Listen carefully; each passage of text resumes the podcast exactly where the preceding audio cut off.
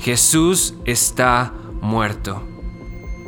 Al menos eso fue lo que dijeron. Los más grandes historiadores del mundo están de acuerdo en que un hombre de Nazaret caminó en esta tierra, con milagros, con bondad, sacudiendo las estructuras religiosas, provocando a las masas a salir a ver y escuchar a este hombre que proclamaba ser hijo de Dios.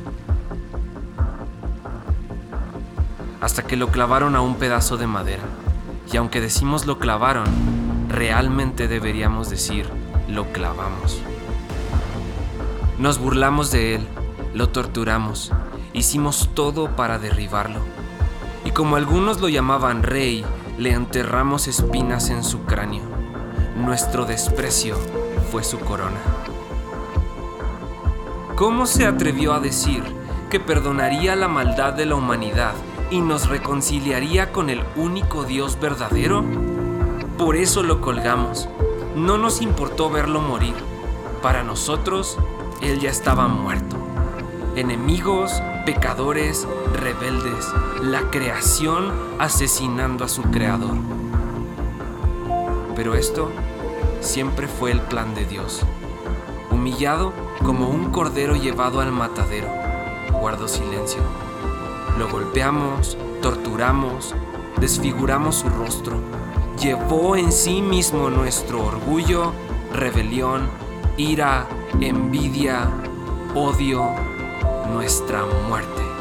Jesús estaba muerto. Su tiempo había terminado. Pero, ¿qué es el tiempo para alguien que no tiene principio? ¿Y qué tumba podría retener en sí misma al autor de la vida? Entonces, la piedra retumbó. La separación quedó anulada. El acta de acusaciones en nuestra contra, destruida para siempre. Estamos libres de eso. Ya no hay nada entre nosotros y Dios. Así que, ¿por qué buscan entre los muertos a alguien que está vivo?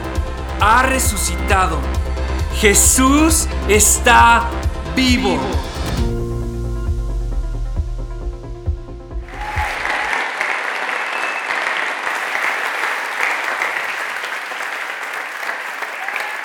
Yo creo que podemos hacer un aplauso increíblemente mejor.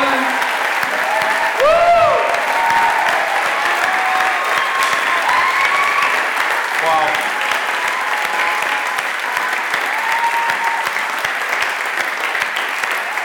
Wow. Vamos, iglesia. Hoy se celebra la resurrección. Hoy la muerte ha sido vencida. Aleluya. Aleluya. Aleluya. Gracias, Padre, por levantar al Hijo, al Cordero inmolado, por levantarlo de la tumba, por no dejarlo ahí, Señor, como un símbolo muerto, sino levantarlo para ser un Rey vivo en medio de nosotros, por los siglos de los siglos.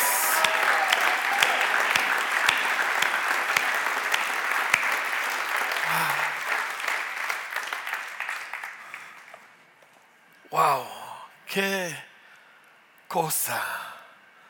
Como para quedarnos y ver el video otras tres veces y que nos penetre. Más yo, yo quiero que al final lo volvamos a ver, porque este, qué realidades tan gruesas. No sé si se pueda publicar.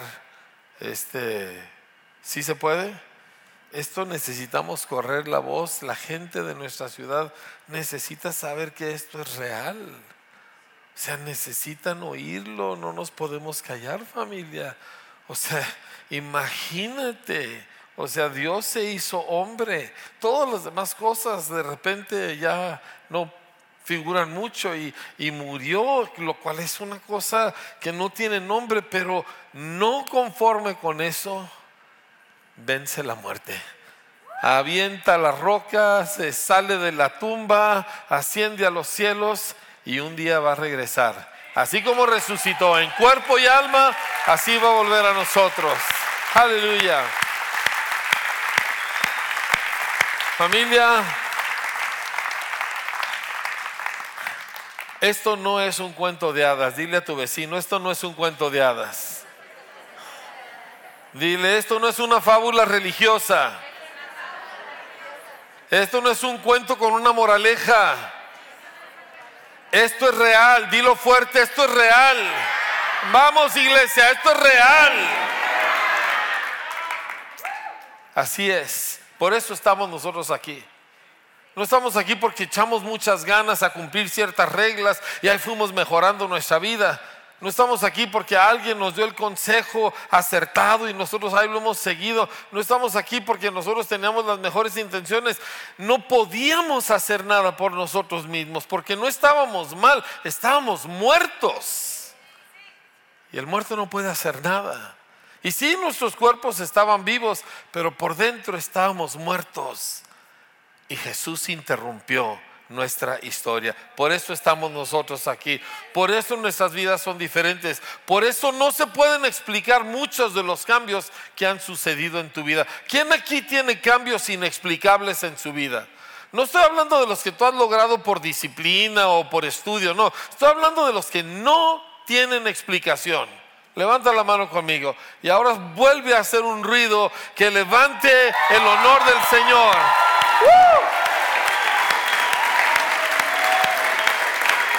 Sí, Señor. Mire, el cambio no está completo. Todavía estamos en camino. Pero no se puede explicar lo que nos pasó. Te puedo decir lo que dice la Biblia, pero no hay explicación humana para lo que nos ha sucedido. Y eso, amados, no sucedió aquí. Esto sucedió hace casi dos mil años en una tumba que quedó vacía. Yo he tenido el privilegio y dos, tres, bueno, algunas personas de aquí de visitar el lugar que se cree que es donde fue la tumba donde fue enterrado. Es un huerto que se llama el huerto de Gordon y ahí está la tumba y es todo lo que dice en la Biblia, ahí está, y la tumba está vacía. Sí, la tumba está vacía. Gloria a Dios. ¿Sabe qué? Tiene que entender el peso de esto, porque si se hubiera muerto un profeta y ahí se queda muerto, ¿verdad? Y sus huesos se secan y ya se polvo y desaparece. Y nosotros diríamos, sí, pero él sigue con nosotros, ¿verdad? Ya ve que la gente decimos eso y, y, y pues su enseñanza y su legado y todo eso. Pero Jesús no fue uno de esos profetas o maestros. El cuerpo de Jesús se levantó. Él no resucitó espiritualmente, ¿sí me entiende? Él no resucitó como en concepto o en alguna especie de sentir. Su cuerpo muerto, tres días desangrado totalmente, su corazón estallado, herido de pies a cabeza, totalmente deshecho. Su cuerpo se levantó de los muertos, vivo otra vez, y en ese cuerpo permanece hasta el día de hoy en los cielos, y en ese cuerpo va a descender a la tierra en aquel día, familia. Esto es la fe de los santos. Puede tomar su asiento. Esto es la fe de los santos. Y esto, amados, es completamente sostenido por un pilar central, que es la resurrección de los muertos. ¿Por qué? Porque no estamos hablando de enseñanzas.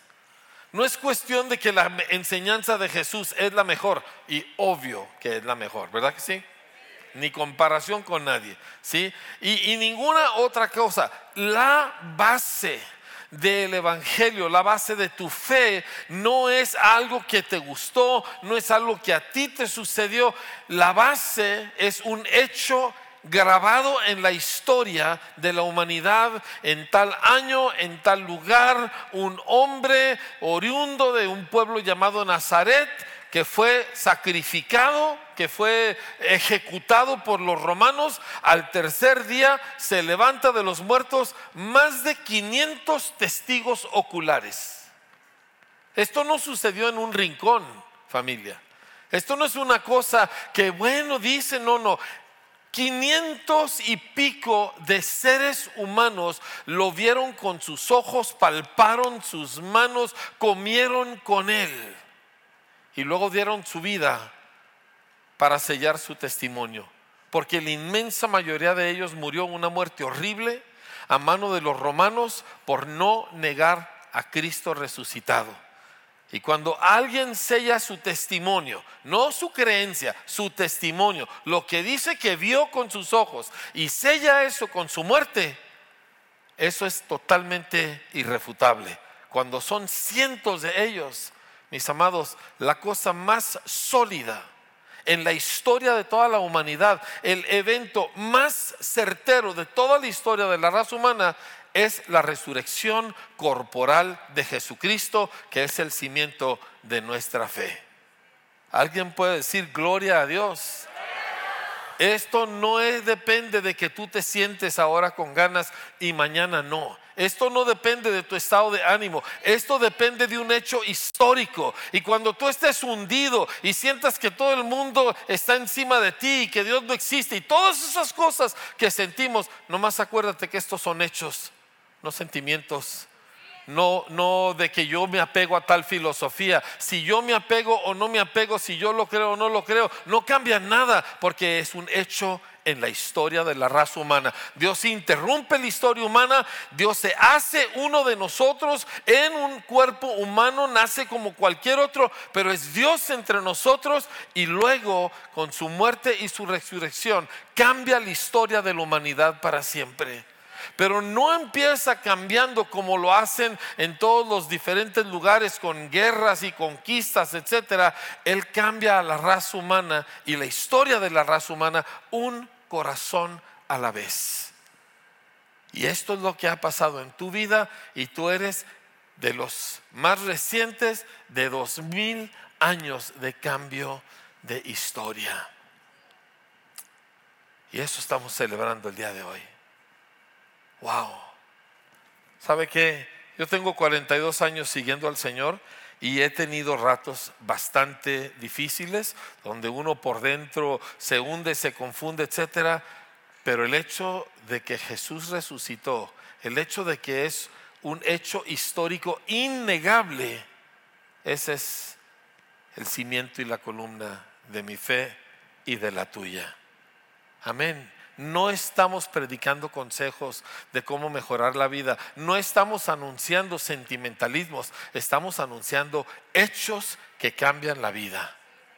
Y nosotros, mis amados, somos la evidencia presente de que ese hecho es real. ¿Por qué? No hay explicación para lo que nos pasó. ¿Verdad que sí? Sí. Gloria a Dios, gloria a Dios. ¿Sabe qué? Necesitamos, es domingo de resurrección. Necesita gritar otra vez. Y el que sabe chiflar, ¡chifle! ¡Uh! Me encanta cuando chiflan, porque yo no sé chiflar. Yo nomás hago. Y eso pues no cuenta como chiflar. Pero usted cuando haga, cuando se trate del Señor, haga ruido. ¿Está bien? Muy bien. Pues mire, nada más no vamos a meternos ahorita en el detalle. Anote en sus apuntes Primera de Corintios capítulo quince, versículos uno al diecinueve, léalo después. Pero básicamente lo que dice es: la resurrección de Jesucristo es el eje central de toda nuestra fe. Si Cristo no resucitó, entonces todo es mentira. Si Cristo sí resucitó, entonces todo es real. Esto es una realidad. Dígalo conmigo, esto es real.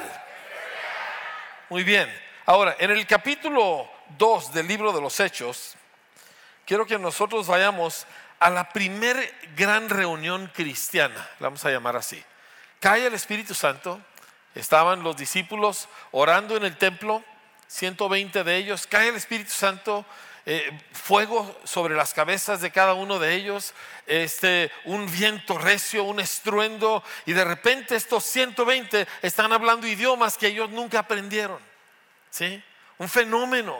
Y hay miles de judíos piadosos alrededor de ellos y, y se escandalizan y dicen: ¿qué es esto? Porque estos son gente sencilla de Galilea, así como los de Nesa, ¿verdad? Y están hablando nuestros idiomas. Y luego hacen una lista enorme de los idiomas en que estaban hablando. Dice: ¿qué significa esto? Fenómeno extraordinario. Y se levanta el apóstol Pedro y empieza a compartir y dice: esto fue lo que profetizó Joel. El profeta Joel del Antiguo Testamento anunció que vendría el día que Dios derramaría su Espíritu Santo sobre todo ser humano que creyera en él. Y sobre este anuncio Pedro empieza a predicar. En el capítulo dos, verso veintidós, dice: varones israelitas, oigan estas palabras. Jesús Nazareno, varón aprobado por Dios entre ustedes con las maravillas, prodigios y señales que Dios hizo entre ustedes por medio de él, como ustedes mismos saben, a este entregado por el determinado consejo y anticipado conocimiento de Dios, prendieron, ustedes lo prendieron y lo mataron por manos de inicuos, crucificándole.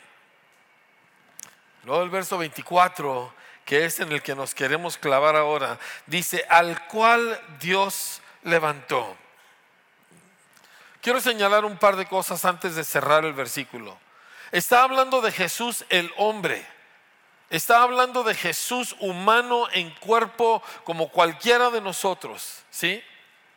Está hablando no de un ser todopoderoso, eh, fantástico. Está hablando de alguien que vivía y dormía y comía y se cansaba igual que nosotros.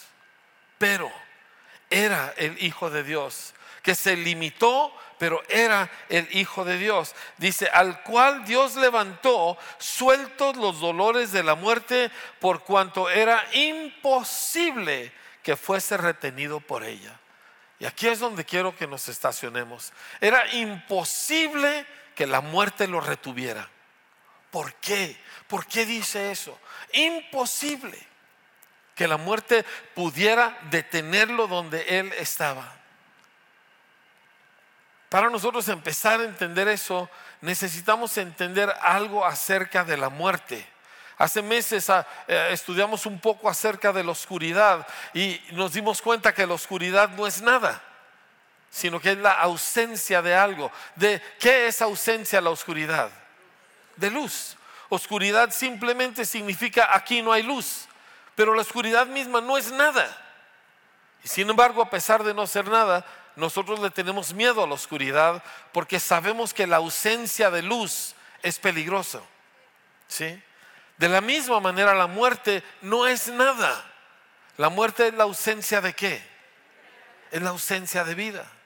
Y la muerte no podía retener la vida, así como el cuarto más oscuro no puede impedir la luz de una humilde vela.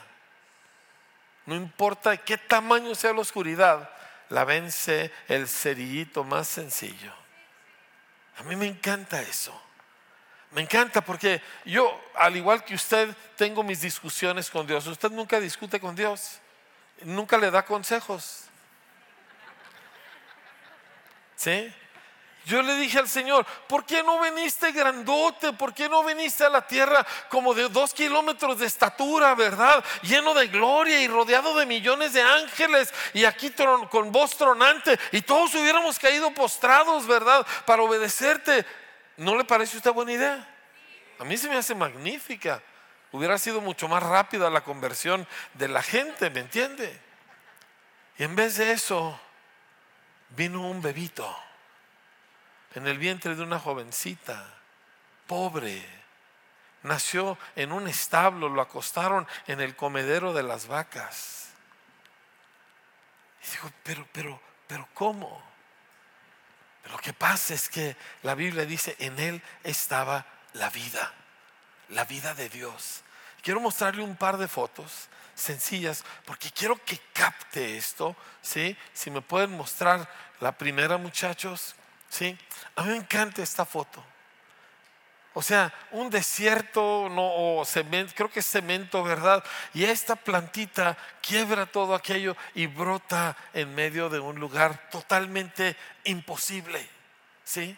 Si me, puede, me pone la siguiente. Esta me encanta. En un desierto que usted puede ver, aunque está borroso, que se extiende por muchísimo, y en medio de aquello una flor. Dices: pero ¿cómo? Si ahí ni agua hay.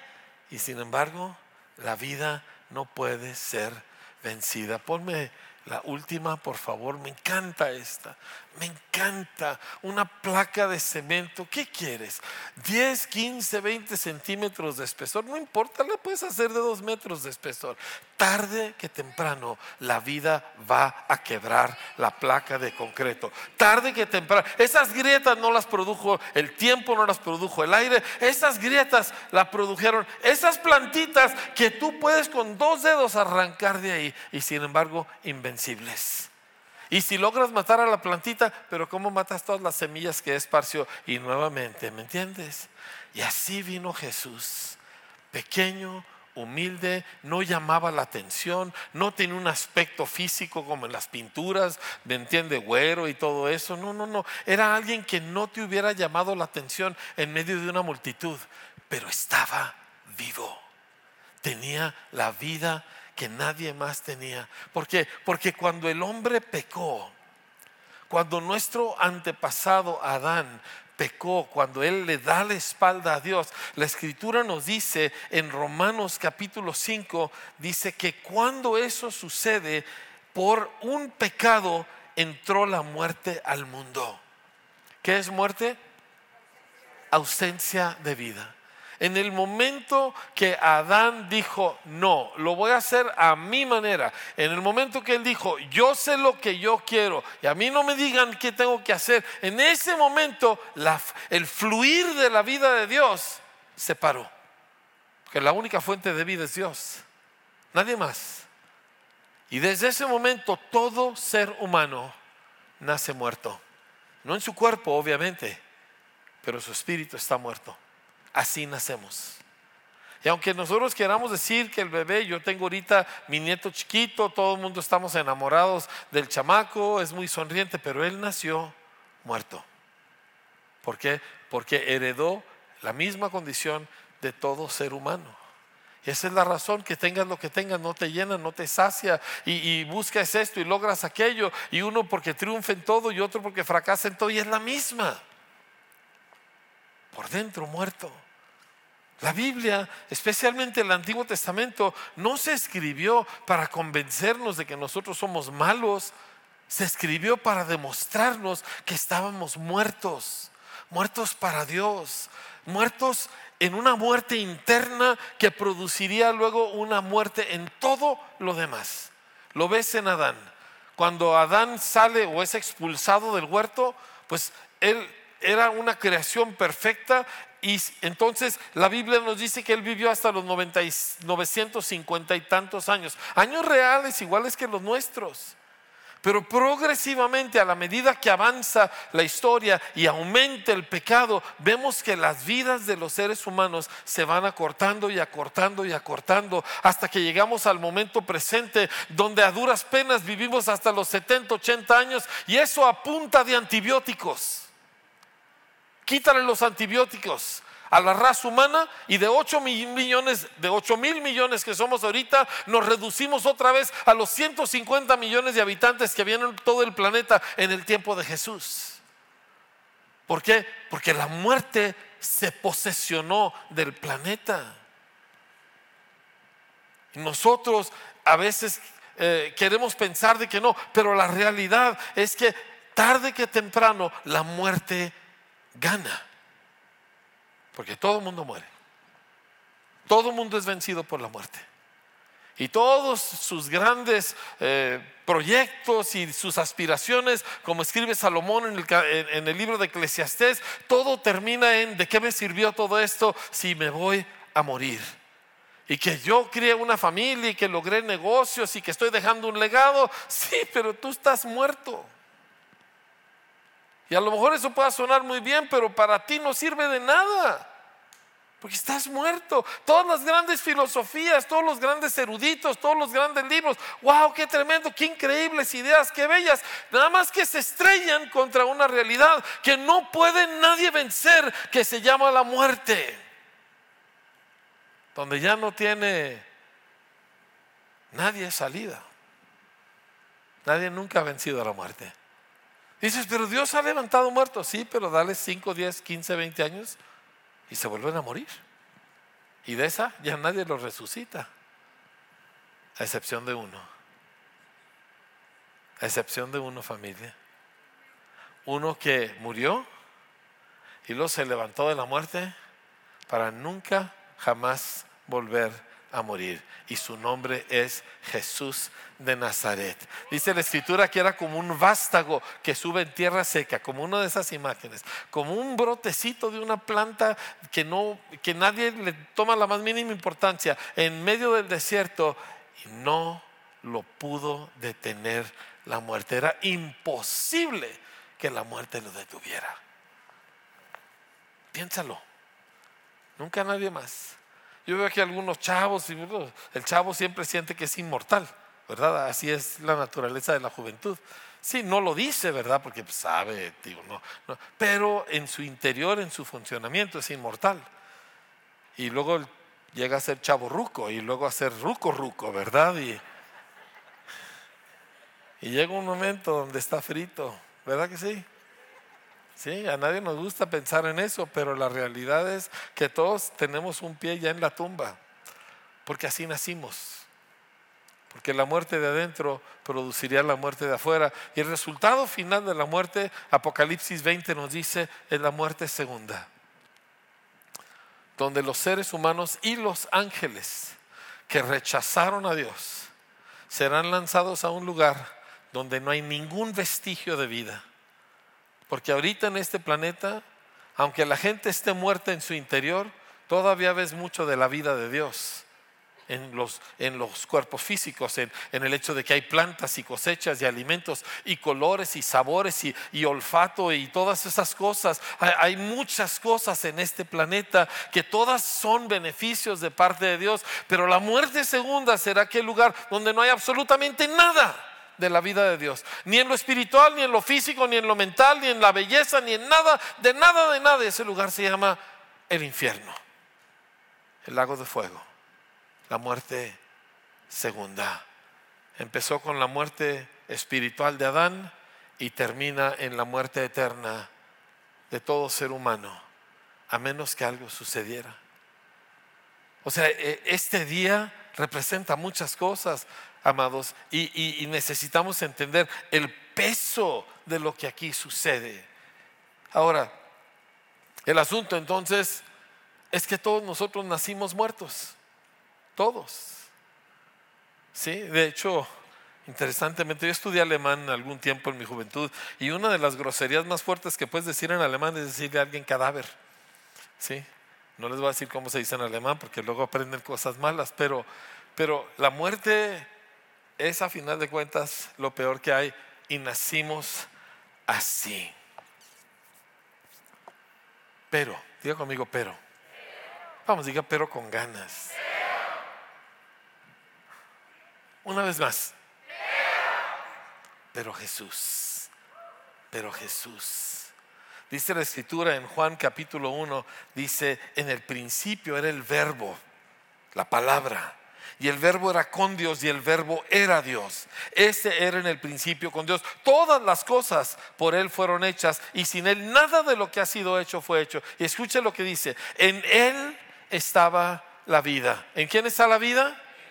No está en el proyecto, no está en la carrera, no está en el logro de un negocio, no está en el en que te enamoraste de la chica perfecta, aunque tú pareces, ¿verdad?, algo salido de Marte. No está nada de eso. Algunos de Marte andan por aquí, ¿verdad? Pero la vida no está en la novia perfecta, y la vida no está en el millón de dólares, y la vida no está en ninguno de los logros que se pueden pensar que se pueden alcanzar. La vida estaba en Él, en la persona de Jesús. Dice, y la vida era la luz de los hombres. Es lo que alumbra a la gente, dice. Y la luz en las tinieblas resplandece, y las tinieblas no prevalecieron contra ella. Así que en medio de toda esta muerte, todos muertos, todos muertos, y de repente aparece Jesús. Y Jesús, a diferencia de todos, estaba vivo. Es por eso que cada vez que Jesús entraba en un lugar, que a veces entraba en una reunión como esta, ¿verdad? Y, y de repente un endemoniado salta, y si usted va a saltar, pues identifíquese, ¿verdad? Pero salta, ¿qué tienes con nosotros, Jesús?, ¿verdad? Y se espantaban los demonios. O sea, ¿se ha fijado que en las religiones, cuando hay un demonio, la gente se asusta, ¿verdad? Así son todas las películas de terror. Pero en la Biblia, cuando hay un demonio y Jesús, ¿quién se asusta? Los demonios se aterrorizaban. Dices, pero ¿cómo lo identificaban? Si ya dijimos nosotros, bueno, ya dice la Escritura que no tenía un aspecto físico llamativo. O sea, no era alguien que, que tú uh, ubicaras por su aspecto físico. ¿Por qué lo identificaban los demonios? Porque era el único ser humano vivo. Era el único ser humano que era el Espíritu de Dios adentro. Era el único ser humano que no estaba muerto como todos los demás. Y al instante lo reconocían y pegaban de gritos despavoridos, porque había llegado el fin del reino de ellos, porque había llegado el Hijo de Dios que sí estaba vivo, y por eso salían aterrorizados. No importaba si era un demonio o si era una legión de demonios, todos salían volando de cualquier situación. ¿No te da gusto tener a Jesús de tu lado? ¿Sí me entiende?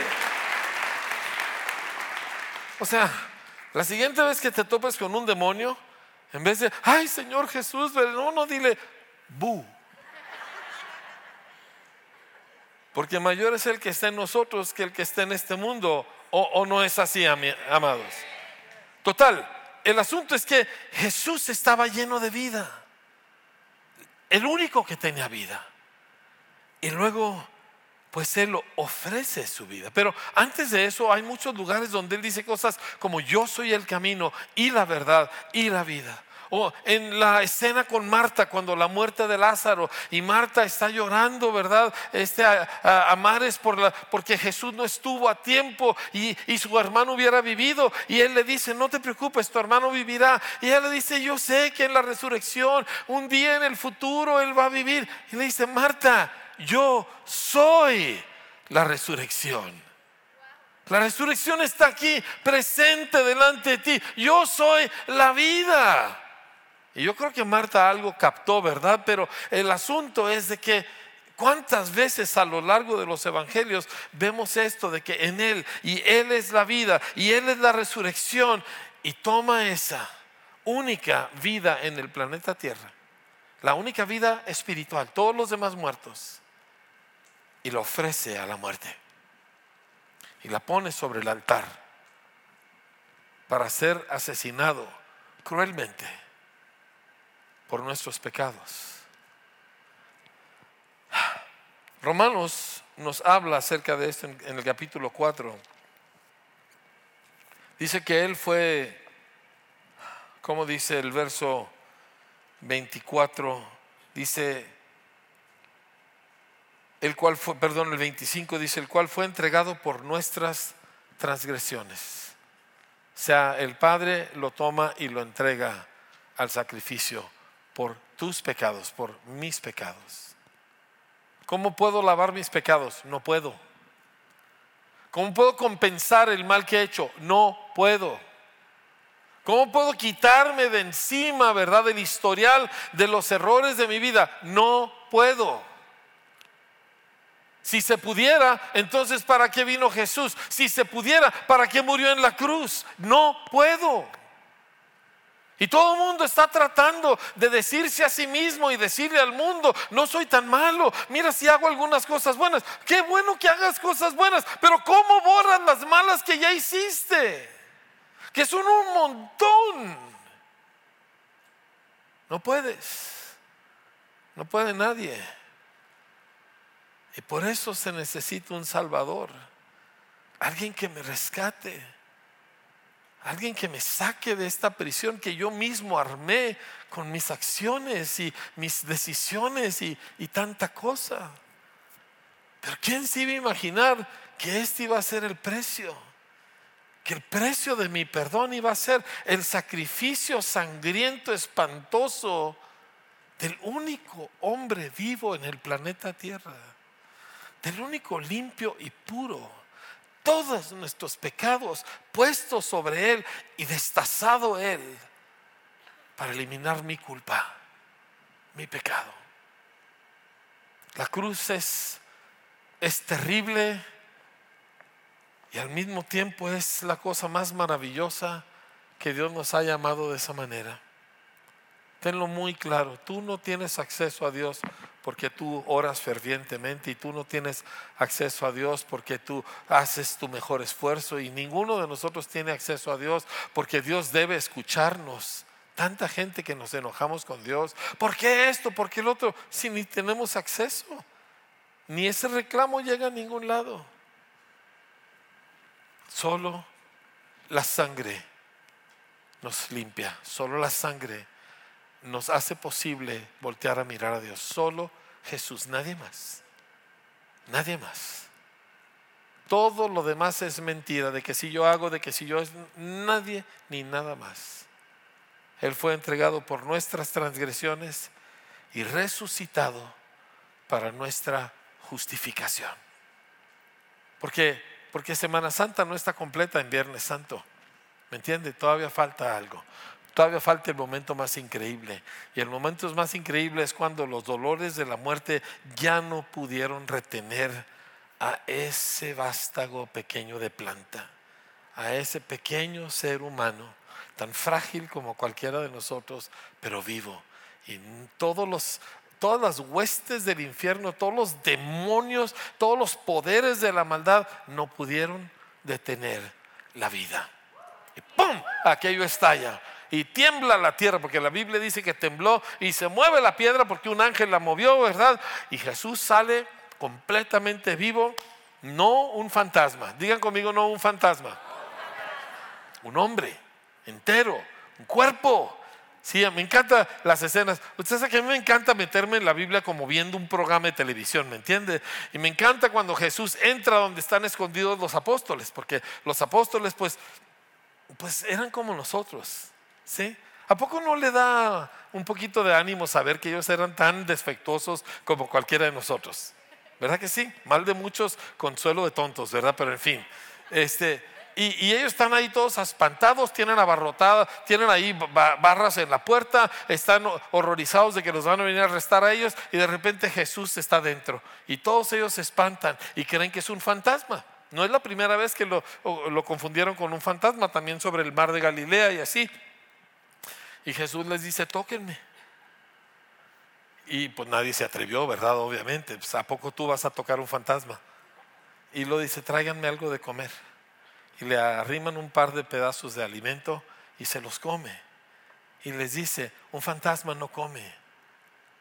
Esto no es simbólico, esto no es filosófico, esto no es espiritual. Este soy yo, tóquenme. Métanme el dedo en, en los hoyos de mis manos, en, en el hueco que tengo en mi costado. Tóquenme, abrácenme, soy yo. Estoy vivo. Y eso, mis amados, es lo que está dentro de ti. Y esa es la razón por la cual tú y yo tenemos acceso a Dios. Escucha lo que dice aquí. Dice, el cual fue entregado por nuestras transgresiones y resucitado para nuestra justificación. Dice, justificados pues por la fe, tenemos paz para con Dios por medio de nuestro Señor Jesucristo. Ya no hay culpa. Todo lo que hice, y fue mucho, y fue malo, y fue feo, y fue mi culpa, y no fue accidente, lo hice porque quise, todo eso de lo cual me avergüenzo ya no está en la balanza. Que tu vida pasada fue una catástrofe, adivina que todo mundo, nada más que a unos se nos notaba más y a otros menos. Pero todo eso, cuando Jesús resucitó, todo eso queda hecho a un lado. Y te presentas ante Dios como alguien que nunca en toda su vida pecó. Que tuve muchos fracasos, así es, por eso un Salvador. Pero es que yo me siento muy mal por todo lo que, el daño que yo he hecho. Por eso resucitó, para que tú y yo seamos totalmente libres. Por eso dice, si confesares con tu boca que Jesús es el Señor y creyeres en tu corazón que Dios lo ¿qué? Que Dios lo levantó de los muertos. ¿Crees tú que Jesús de Nazaret, ese carpintero tornado predicador, crees tú que Él sí se levantó físicamente de los muertos? ¿Sí o no? Pues si es un sí, déjenme oírlo fuerte, ¿sí? ¿sí? Pues esta es la razón por la cual tú y Dios están conectados. Y esta es la razón por la cual Dios te acepta con gusto. Yo sé que a veces sentimos que Dios está diciendo, ay, ya va a venir este. ¿Cuántas veces sienten eso? No levanten la mano, no levanten la mano porque me, me traumo. Sí, ya sé que a veces tu mamá rodaba los ojos, pero Dios no es como tu mamá, ¿ok? Digan, gracias Señor, Dios no es como mi mamá. Vamos. Algunos no se atreven a decirlo, se les figura que están blasfemando, ¿verdad? A ver, todo el mundo fuerte, gracias Señor, que no eres como mi mamá. Mi mamá era brava, así que gracias Señor, que no eres como mi mamá. Ya Dios ya la tiene ya transformada, el día que la vea va a ser mansa y humilde y gloria a Dios, ¿verdad? Pero Dios no rueda los ojos y Dios no se fastidia contigo y Dios no dice, ay, ¿hasta cuándo con este, verdad? ¿Por qué? Porque Jesús resucitó de los muertos. No es por nada que nosotros hicimos, es por algo que Él hizo. Así que dígalo conmigo, Jesús se levantó de los muertos y yo quedé libre. Uh, eso merece un aplauso.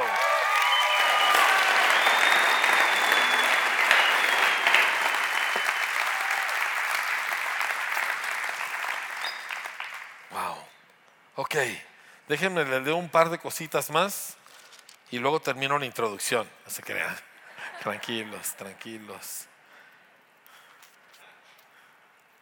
En el capítulo cuatro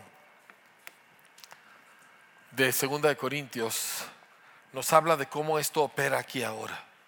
Ahora, si tú has creído en Cristo, tú recibiste a Cristo, tú recibiste la vida. No estoy hablando de la vida física, esa ya la tenías, aunque se te está acabando, ¿verdad? Porque aunque tengas a Cristo, de todos modos te envejeces y te vas a morir, ¿sí o no? ¿Sí? Y, y así es. Punto. Y qué padre que nosotros no tenemos que estar fingiendo otra cosa. ¿Por qué? Porque este cuerpo se me va a acabar y luego me va a resucitar uno con pelo y con dientes, ¿me entiendes? O sea, maravilloso. Alguien diga gloria a Dios, ¿no? Y con cintura también y todas esas cosas. Gloria al Señor. Aunque creo que eso no nos importa. Supongo que si resucito pelón no me va a importar, ¿me entiende? Quiero pensar así. Pero el punto es este. La muerte no es un afán para nosotros. Estamos en Cristo y la muerte es parte de la vida porque Dios usó la muerte para darnos vida, ¿sí? Y lo cual es increíble. Escuche lo que dice aquí. Pablo está hablando en Segunda de Corintios cuatro, dice, después de dar una lista de todas las cosas que les pasan, dice, llevando nosotros en el cuerpo siempre por todas partes la muerte de Jesús, para que también la vida de Jesús se manifieste en nuestros cuerpos. Lo voy a leer de nuevo. Dice, llevando en el cuerpo siempre por todas partes la muerte de Jesús, para que también la vida de Jesús se manifieste en nuestros cuerpos. Dice, porque nosotros que vivimos, o sea, en el cuerpo físico, siempre estamos entregados a muerte por causa de Jesús, para que también la vida de Jesús se manifieste en nuestra carne mortal, de manera que la muerte actúa en nosotros y en ustedes la vida. Y vemos que hay un inter, una interconexión y una dinámica entre la muerte y la vida, porque yo estoy vivo para Dios, pero mi cuerpo se está muriendo. Digo, no estoy todavía inútil, pero mi cuerpo se está muriendo, el tuyo también, ¿sí? Y a algunos de ustedes les queda menos tiempo que a mí, pero a algunos les queda mucho más que a mí, total, pero se está muriendo mi cuerpo. Esa es una dimensión de vida donde tú necesitas ubicarte, de que tu cuerpo mortal, tu vida mortal está condenada a muerte, pero tú no estás limitado a la vida mortal. Y cuando digo la vida mortal me refiero a todo lo que en este planeta se hace, y lo hacemos y lo hacemos con ganas y lo hacemos bien, pero entendemos que esto todo está bajo condena de muerte. Pero nosotros tenemos otra dimensión de vida, que no la tiene el de afuera, y ahorita hablamos de ellos, ¿verdad? Tenemos otra dimensión de vida, la vida que ya nos conectó a la vida eterna, que nosotros ya estamos en la eternidad. La parte interior de nosotros ya está conectada con Dios, ya está sentada en los lugares celestiales con Cristo Jesús, ya está caminando en la eternidad, y en esa vida es donde nosotros nos enfocamos. Así que lo de aquí afuera, pues que te dan una cachetada y abrazas la muerte y pones la otra mejilla. Ay, dice, esa es la parte del mensaje que no quería oír. Pero entiende que el objetivo no es que tú quieres sufrir, porque nadie quiere sufrir, ¿verdad? No los oí así muy... ¿Usted quiere sufrir? Digo, porque yo conozco gente que lo puede hacer sufrir, ¿verdad?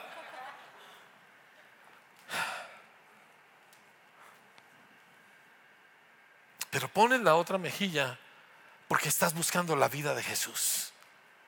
Porque nuestro objetivo es vivir en la vida, no en la muerte. La muerte, de ahí venimos. Así nacimos, ¿me entiendes? De que esto y de que todo, y, y que me hicieron y que me robaron y que me dijeron y que tantas otras cosas. Ya como nos defendemos, sí o no, iglesia, ¿sí? Como gato boca arriba, yo tengo la razón, entiéndeme, compréndeme, ¿verdad? Pero todo eso es muerte, muerte, muerte, muerte. Y Pablo dice, nosotros estamos entregados a la muerte, o sea, rendimos nosotros todo aquello por lo cual normalmente pelearíamos. ¿Por qué? Porque aspiramos a la vida verdadera. Y cuando la vida de Dios se manifiesta en nuestro cuerpo, todo está bien. Nada nos puede vencer. Y tú sales de aquí, tú sales a, a una vida, a un trabajo, a una familia, donde tú te topas con toda clase de cosas, donde sientes la losa de concreto encima, así como en esas fotos, ¿me entiendes? Donde sientes que todo está en tu contra. Y sin embargo, la vida de Jesús está adentro de ti y es invencible. Puede que esté tarde, puede que batalle, pero ese cemento se va a quebrar. No, déjeme lo aclaro. Ese cemento tú lo vas a quebrar por la vida de Cristo que está dentro de ti. ¿Sí me estás entendiendo? No va a ser hada madrina, varita mágica. Eres Cristo en ti, rompiendo el concreto y brotando otra vez la vida. Y nos paran por aquí y brotamos por acá, y nos paran por acá y brotamos por allá, y no hay forma de parar la vida de Cristo que está en nosotros, iglesia. Esa es la razón por la cual todas las persecuciones, fíjese, todas las persecuciones de todas las iglesias en todo el mundo solamente han redundado en que el evangelio avance. No se puede parar, pero nosotros escogemos siempre estar entregados a la muerte porque queremos la vida de Dios. Jesús no hubiera resucitado si no se rinde a la muerte, ¿cierto o no? Y digo, hubiéramos querido una muerte más tranquila, menos dolor, menos humillante, pero se entregó a la muerte y el resultado fue la resurrección. Y la resurrección es invencible, amados. Nosotros escogemos la vida porque ya la traemos adentro, ya, ya está aquí, ¿sí? Ya me la metió el Señor y no se me va a salir. Así que enfrentes lo que enfrentes y venga lo que venga, tú tienes la vida de Cristo. Y yo quiero animarte a que no te quedes con ella. Porque, porque hay un montón de gente bajo el concreto allá y ellos no tienen una triste semilla con que atravesar aquello. Pero tú sí. Y tú se las puedes dar. Y tú piensas, yo no soy gran cosa. No, eres una plantita que nadie da tres centavos por ella. Pero quiebra cemento. ¿Me entiendes? Está viva. Tú estás vivo. Viene un demonio, te ve a ti, hacia así, ¿me entiendes? Porque así es, por la vida de Dios. Compártela, llévasela a otra gente. Cuando estés en medio de una situación donde tú tienes el derecho a defenderte, acuérdate que si tú defiendes lo tuyo, en vez de entregarte a la muerte, el resultado es que la vida de Cristo no se manifiesta ni para ti ni para la otra gente. Así que vivimos entregados a la muerte, porque vivimos confiados en la vida que nosotros no produjimos. Amén. Y la compartimos y la comunicamos. Les quiero mostrar un par de fotos todavía de lo que Tita, mi esposa, estuvo hablando de Chimalhuacán. Diga conmigo Chimalhuacán. ¿Sí? Este es Chimalhuacán. Y esa cosa que ven ahí es una estatua gigantesca que se llama el señor guerrero de Chimalhuacán, pero más comúnmente conocido como el, como el demonio de Chimalhuacán. Y se ve de todos los puntos de esa ciudad de Chimalhuacán. Que por cierto, yo acabo de leer hace poquito que Chimalhuacán fue calificada como el, ¿cómo se dice? El peor nivel de vida, el peor, uh, la peor calidad de vida de todo México. Es Chimalhuacán. Ahí está, porque muéstrame la siguiente foto. Esto es como una centésima parte de lo que rodea Chimalhuacán. Es un basurero. La ciudad es basura. Vas por las avenidas, es basura, basura, basura, basura. Hay un tianguis de cinco kilómetros que venden pura basura. Es horrible el lugar. ¿Sí? Baches y bordos y, y criminales y todo feo. No hay un solo edificio terminado. Todo esto horroroso. Alambres por todos lados. ¿Sí? Si me regresan al demonio, por favor. Ahí solamente estás viendo una orilla, pero no sé si ven allá después de lo verde, toda aquella línea como blanca. Todo eso es parte del basurero. Eso es el bordo norte.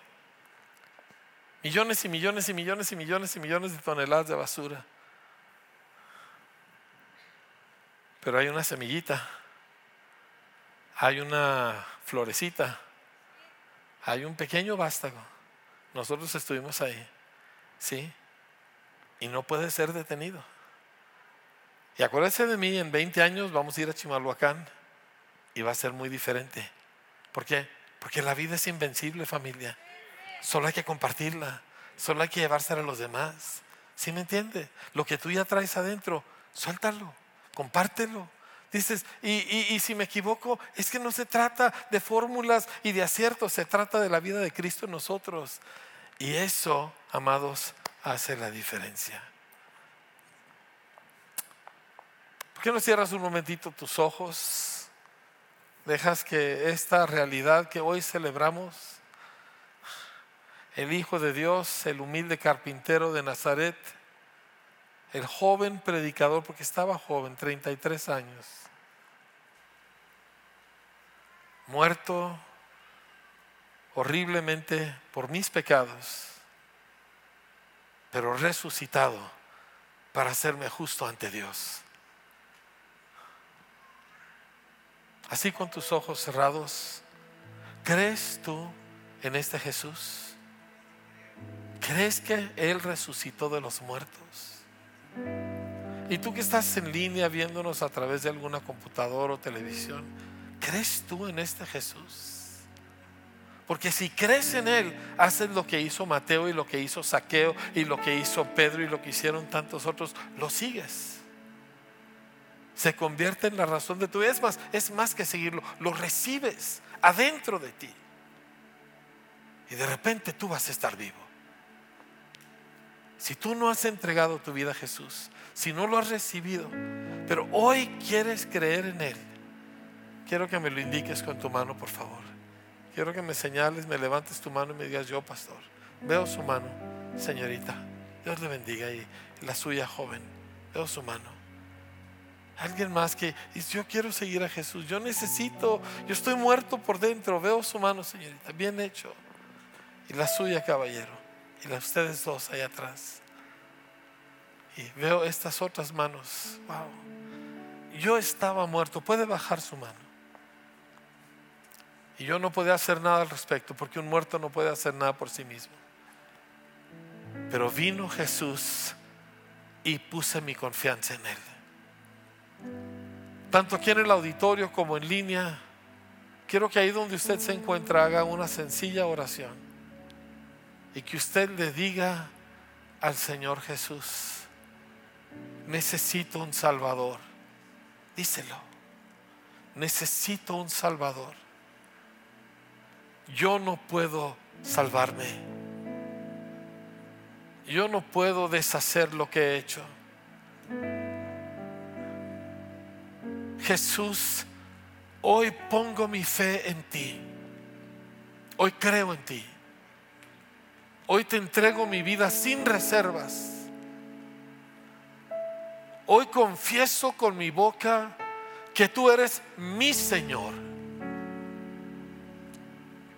Y creo en mi corazón que tú venciste la muerte, que tú te levantaste de los muertos, que tú estás vivo, y por eso te abro mi corazón y te recibo, Señor.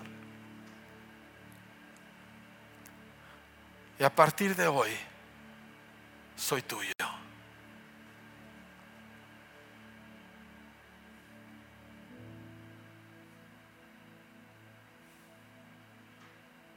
Si tú hiciste esta oración, permíteme ahora orar por ti. Señor, cada uno de estos individuos, hombres, mujeres, jóvenes, Señor, que hoy confesaron con sus labios a Jesús, yo te pido, Señor, que tu Espíritu Santo descienda sobre sus vidas, llene sus corazones de tu paz, de tu amor, Señor, de un cambio interno que no tiene explicación.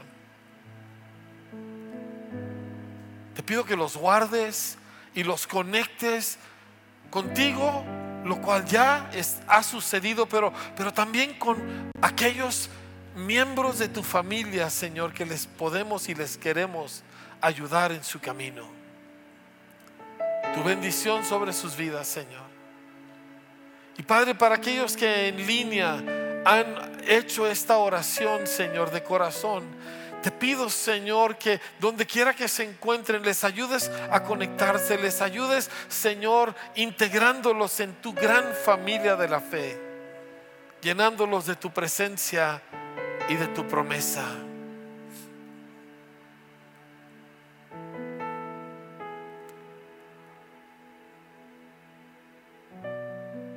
Voy a pedirle que siga un momento con sus ojos cerrados. Nosotros somos de Cristo, y si tú acabas de hacer esta oración, tú ya eres parte de la familia de Dios, a la cual no se entra porque uno hace algo, sino porque Él hizo algo. Pero nosotros somos de Cristo, pero a menudo estamos escogiendo lo que no da vida, peleando por cosas que no nos pueden llenar de la vida de Dios. Y tú ya tienes a Cristo, tú tienes su vida. Y yo quiero que oremos y le digamos: Señor, yo no voy a seguir los pasos de la muerte, buscando llenar mi vida con lo que no satisface, porque tengo a Cristo adentro. Díselo conmigo: yo tengo a Cristo adentro, y Él es mi vida, y Él es suficiente, y Él satisface. Y cuando enfrente lo que enfrente, Señor, la vida no puede ser vencida. Padre, hoy queremos renunciar a todos los objetivos y afanes y mil cosas que nos distraen, y abrazar, Señor, el camino de Jesús.